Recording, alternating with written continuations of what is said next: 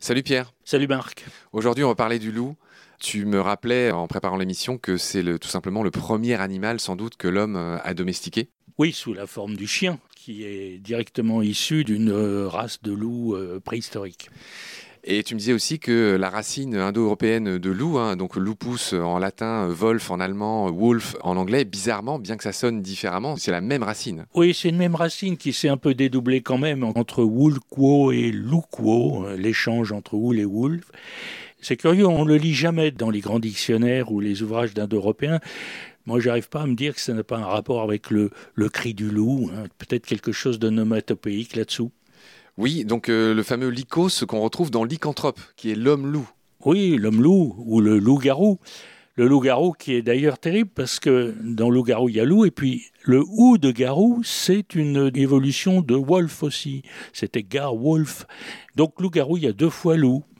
Ça montre la proximité qu'il y a eu entre les hommes et les loups qui chassaient sur les mêmes territoires depuis la nuit des temps. Alors, ton bouquin est d'une extraordinaire richesse. Tu trouves même le moyen de parler de Volkswagen, dont le siège, j'y suis allé dans une autre vie de journaliste faire une interview à Wolfsburg. Le siège de la célèbre marque de voiture Volkswagen est à Wolfsburg, donc le, bourg du loup, la ville du loup. Oui, oui. Euh, pourquoi t'en parles, toi? Oui, parce que c'est un petit jeu de mots. Volkswagen a lancé la petite Lupo Hein, euh, qui veut dire loup en italien, évidemment. On pouvait lire une phrase dans Le Monde, hein, le côté pince sans rire qui rend sympathique cette loupeau, mais qui est aussi un clin d'œil à Wolfsburg.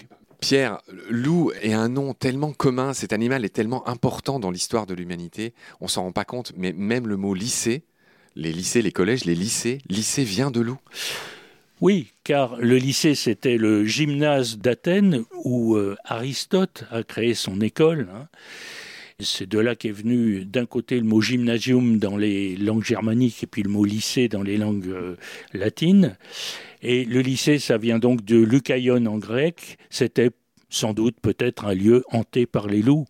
Un peu comme le Louvre à Paris, qui vient aussi du nom du loup, mais par le latin cette fois, avec probablement également des zones qui étaient infestés par les loups, ce qui était bien courant euh, dans l'Antiquité et au Moyen Âge. Donc le loup euh, va des lieux de culture que sont les lycées aux lieux de débauche que sont les lupanards. Lupanar vient aussi de loup. Oui, enfin de lupa, qui curieusement en latin a désigné la prostituée avant de désigner la louve.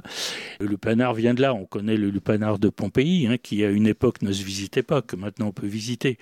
Cela étant, euh, c'est un, mot ambivalent parce que la louve romaine, c'est aussi hein, celle qui a nourri euh, Rémus et Romulus, et donc c'est une connotation très positive. De manière incroyable, euh, la résidence du pape, qui s'appelle Castel Gandolfo, vient aussi de loup. Oui, enfin, car Olfo, c'est encore cette racine Wolf, Wolf, Wolf, et c'est le nom du loup qui est caché dans beaucoup de noms de lieux, en fait.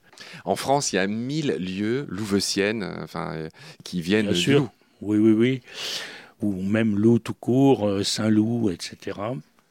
Alors, il y a un champignon incroyable qui s'appelle la veste de loup. Veste, ça veut dire le paix. Ah incroyable. Pourquoi ce champignon s'appelle comme ça? Oui, bah parce que quand ce champignon est bien mûr, qu'on met le pied dessus, eh bien, euh, il, éclate comme une petite ampoule, en dégageant d'ailleurs de la poussière qui sont les spores du champignon. Voilà. Alors, il y a plein de noms comme ça, tout à fait terre à terre, qui ont été donnés à des éléments de la nature.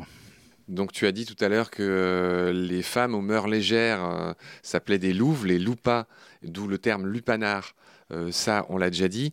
Et c'est incroyable, même en chimie, les métaux que sont le tungstène et le wolfram, je ne sais pas si c'est des métaux d'ailleurs, viennent aussi du loup. Oui, oui, alors tungstène, c'est un métal, le tungstène, hein, qui sert d'alliage dans les aciers. En suédois, ça veut dire pierre lourde. Les chimistes suédois qui l'ont étudié l'ont appelé pierre lourde. Mais des chimistes allemands ont constaté que la métallurgie de ce métal, de ce tungstène, aboutissait à un encrassement des fours. Et ils ont appelé cet encrassement la bave de loup.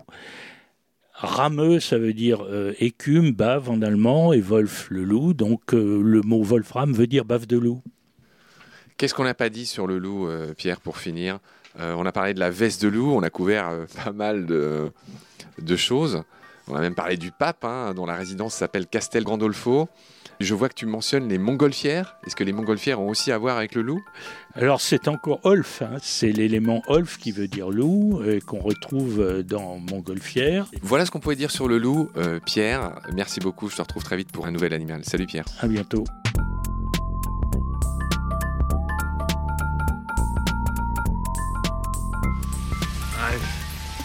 Seen things you people wouldn't believe.